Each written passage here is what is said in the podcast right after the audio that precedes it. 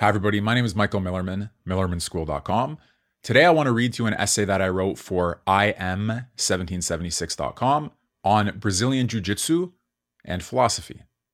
I'm going to read it, and I hope you enjoy it. Last year, marching steadily towards a midlife crisis, I asked my Twitter followers, What martial art would you start learning at age 40? I'd never done a martial art before, and barely any sports beyond getting picked for the high school basketball team on account of my towering height. I'm six foot seven. But recently, I'd begun feeling the pressure of two imperatives to know how to fight and to not feel like I'm 80 in my 40s. The overwhelming consensus among those who responded was Brazilian Jiu Jitsu. That's what they said to do. From what I understand, people who listen to popular podcasters Joe Rogan, Jocko Willink, and Lex Fridman among others, hear Brazilian Jiu Jitsu mentioned every several episodes. Others discovered the sport through mixed martial arts or UFC. But before I attended my first class, Brazilian Jiu Jitsu was completely unknown to me. I didn't do any homework, I just showed up. So I had no idea even what is a gi, what is no gi, the names of the movements, even what kind of sport it was, really. I just went on the recommendation of my Twitter followers. That was about four months ago. In week five, I broke a rib. There's a move called knee on belly, which is basically what it sounds like. Somebody puts their knee down on you. And uh, I had a big guy do that move on me, broke my rib. Took six weeks to recover. But now I'm back training three times a week and thinking about jujitsu constantly. It would be an exaggeration to call it an obsession, but somehow it's quickly become an integral part of my life.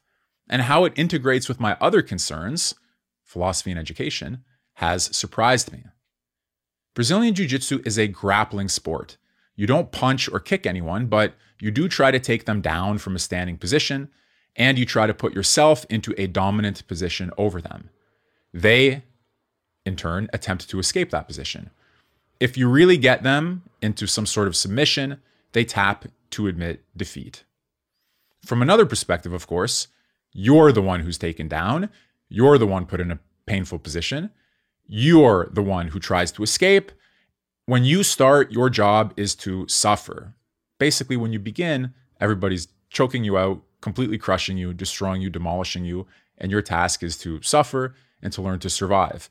As I write here, you get crushed and choked. Advanced players put you into positions where they could easily break your arm. You're killed over and over again, and it's great. The satisfaction isn't a fight club phenomenon. It's not that all day hunched over a computer, working on some trivial task, has made me want to reconnect with the visceral brutality of choking someone to death. Well, okay, maybe there's some of that. Rather, what I found unexpected about Brazilian Jiu Jitsu was not its bare physicality, okay, because you are obviously grappling, rolling hard, and all of that, but rather that the physicality is embodied mentality. Players often compare the sport to chess or to a language.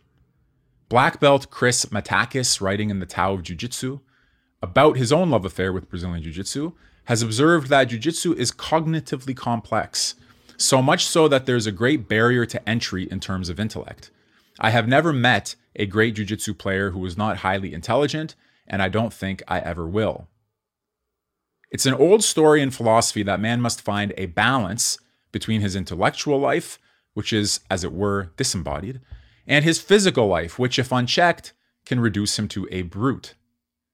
In the Republic, Plato writes that too much gymnastic can make a man hard and insensitive to the higher pleasures, while excess in the direction of quote unquote music can make a man soft and cowardly. So, Greek education is a combination of gymnastic and music. Too much gymnastic, you become like a brute. Too much music, you become like a coward. Brazilian Jiu Jitsu is enrapturing because it combines intellectual activity with physical expression. Every move has a reason. You don't act with noise and fury signifying nothing, but with calm composure, guided by syntax, producing a meaningful contest not just of strength, but of study. All my instructors so far have emphasized the importance of calm in Jiu Jitsu. When you imagine calm, perhaps you see a beach in the Bahamas or a rejuvenating Sunday at a Swedish spa you probably don't imagine martial arts. But jujitsu teaches you to maintain composure in combat and not to lose your head even when your untrained instincts want to take control. It's not an aggression release valve. After my second class, I started watching interviews that earlier I would have skipped over as boring. One of the first I saw was with John Danaher, perhaps the most famous living trainer in the sport. Okay? Danaher is a former academic. His field of study was philosophy, which I was surprised to learn when I was listening to him. But he pivoted to another academy, which is what jiu-jitsu training centers are called, and he became a professor there, which is what they call the black belts.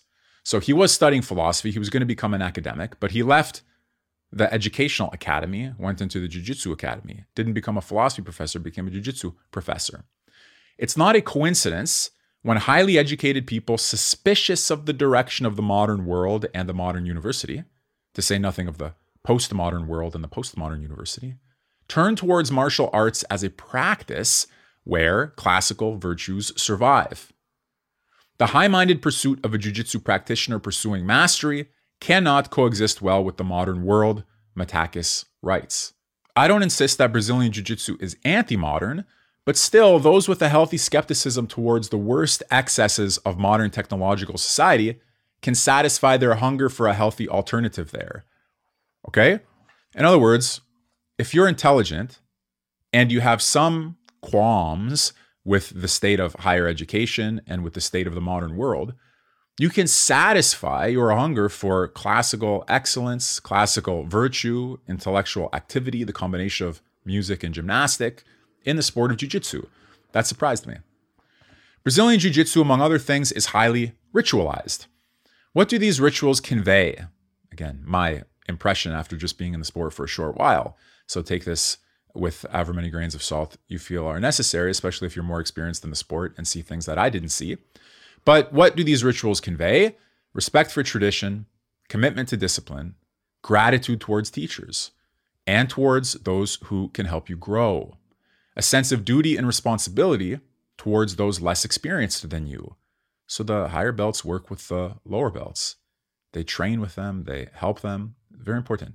Humility that isn't self effacing, willingness to learn, acknowledgement of progress made by effort, and the importance of fundamentals. In some way, the opposite values and virtues of the modern university, if you think about it, at least in the humanities. Something I didn't understand and didn't like about the university when I was there was that there was no interaction between graduate students and undergraduate students built into the education process. They were siloed off from one another as if in different uh, as if different breeds. In jiu-jitsu by contrast, you have higher belts rolling, that means sparring, practicing or training, with white belts as their mentors, teachers, in a way. The white belt is a willingness to grow and improve, Matakas writes. It's a symbol of the courage it takes for someone to acknowledge a void in their life and the strength it takes to pursue its fulfillment. Once we are a black belt, we must not forget the importance of being a white belt or of what this represents. A jiu-jitsu master remembers his roots and seeks to help the new plants in the garden grow. Okay, I like that. I always thought it was weird that graduate students didn't work with undergraduate students to sort of bring them up, bring them through. And you know, you could have undergrads undergraduates learning from graduate students and vice versa. But there was nothing like that in the university. In the Jiu-Jitsu Academy, there is. I like that. It's fantastic. Uh, and those of you who practice Jiu-Jitsu, you may have something to say about it, in which case I encourage you to comment. Some of these elements are common to all martial arts, probably, but there's an explicit connection in Jiu-Jitsu to wisdom.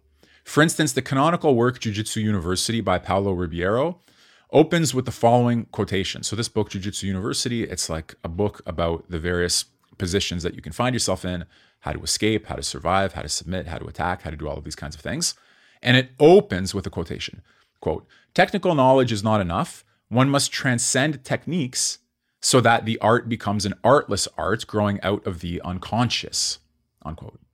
Minimally reformulated, this could be a Heideggerian meditation on the limitations of a technical interpretation of the world.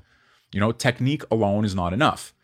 The first page of the book states if you think you are late, if you are late, you use strength. If you use strength, you tire, you know, you become tired. And if you tire, you die. That applies to combat situations, of course, right? If you're in a combat situation, you're tired, you might die. But it also tells us that there's a level of understanding beyond thinking. Because listen to the first part of the quote if you think you are late. So there's a level of understanding beyond thinking, which depends on thinking, but becomes something like second nature or intuition. So I like that as well. You know, it's not raw instinct because you're not relying on your raw instinct. You're educating your instinct through training, study, practice, and sparring. But it has to become second nature. It has to become automatic so that between the moment you find yourself in a position and the moment you execute the right move, thought shouldn't intervene.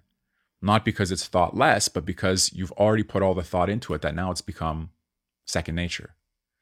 To play well in the sport of jiu-jitsu, you must be in the zone, in a flow state. To get into that state, you must study and practice. These aren't, in my opinion, platitudes. They're genuine insights that are mappable into other domains. But when you do it in jiu-jitsu, you don't just get the theoretical understanding that, yeah, okay, some things have to become second nature. Every day that you go to practice on the mats, every day that you go to drill the various drills and techniques, to learn the various positions, you put yourself in that position where the thought is expressed in the body. You know, so for example, you're holding somebody here, okay? You're getting ready to do something and getting ready to choke them, let's say, okay? So you, they have like a uniform called a gi. Maybe you're going to put your hand there, something like that. You have a grip. But at the same time, you can't forget what your feet are doing. Because if you focused all your attention on what your hands are doing, the guy's going to run around your feet and you're going to be screwed in a way that you weren't expecting. Or you pay attention to what your feet are doing. You left a hand dangling. Next thing you know, somebody's breaking your arm. You can't leave an arm dangling. So gradually, you get this awareness of your whole body. And again, it's not just an awareness. you guys know, like some time ago, there was this thing online about uh, word cells and shape rotators. Word cells are like the people who basically like me, live in books. Okay, they have some verbal aptitude and fluency. And shape rotators were people who, like I have a son who right now is becoming a Rubik's Cube expert. I could never become a Rubik's Cube expert. Well, I wouldn't want to even try. Too much shape rotating going on there. But uh, one of the great things about jujitsu, your body's a shape. You find yourself in every possible permutation, basically, every uh, possible pretzel shape you know, twisted, intertwined, crushed, crushing. And in all of those cases, you have to also have an account, verbal, you know, one that you could express and state. And in fact, the jujitsu instructors, they'll often put themselves in a position and then talk about it. You find yourself in a position and you have to be able to say what's going on in that position, how it could turn in this direction or that direction, where you need more or less leverage, you know, where your weight should be shifted. So it's a it's a great and beautiful combination. And again, this idea that you find yourself after sufficient study in a zone where things are just clicking, that's a nice lesson that you can take over into other parts of your life, in my opinion. Apart from deep wisdom into the nature of mastery, jujitsu conveys a practical skill that is just as important to civic virtue the ability to stand your ground. One of my own students in political philosophy, so you know, I teach at millermanschool.com. I have students who take my video lecture courses. I have some students who do private tutoring with me. One of my students brought up jujitsu to me a week before I started my training.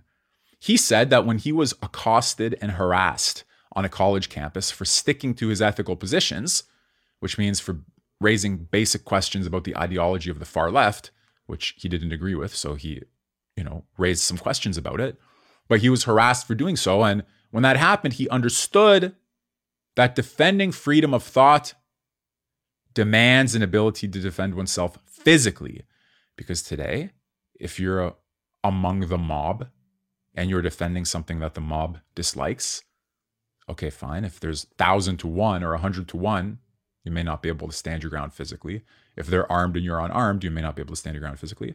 But still, there's something about defending free speech or defending principles today or having a spine, backbone. You have to know how to stand your ground to a certain extent. The writer Alex Epstein, whose work on energy policy defends fossil fuels, has also stated this view. In December of 2022, Epstein tweeted that he learned Brazilian Jiu Jitsu because, quote, on several occasions in college, I received physical threats for expressing my views, unquote. Now, a black belt, Epstein describes how Brazilian Jiu Jitsu has kept me safe, in his words, a number of times by helping me de escalate threatening situations. So, that's another important component of it. Again, one component of Jiu Jitsu, it teaches you something about the nature of mastery. Another one, it teaches you the ability to stand your ground. Of course, mastering Brazilian Jiu Jitsu is no guarantee that your physical safety won't be compromised if you stand your ground before a hostile audience, as I said. And I wouldn't claim that it's the primary reason to practice the sport. But anyone in the arena, you know, anybody involved in culture war politics should at least know something about how to protect themselves and others in the event of confrontation. This is not a call to start fights or to intercede in situations that can get you killed, needless to say. It's only a reminder that the virtue of manliness has always had something to do with the ability to fight, even if virtue as a whole is not reducible to that ability. Writing about liberal education, the great teacher of political philosophy Leo Strauss once reflected beautifully on the intellectual experience of understanding. He said, We cannot exert our understanding without from time to time understanding something of importance. And this act of understanding may be accompanied by the awareness of our understanding, by the understanding of understanding, by noesis noeseos, and this is so high, so pure, so noble an experience that Aristotle could ascribe it to his God. Okay. Awareness of understanding, the understanding of understanding, the self knowing knowledge. So high an experience that Aristotle could ascribe it to his God.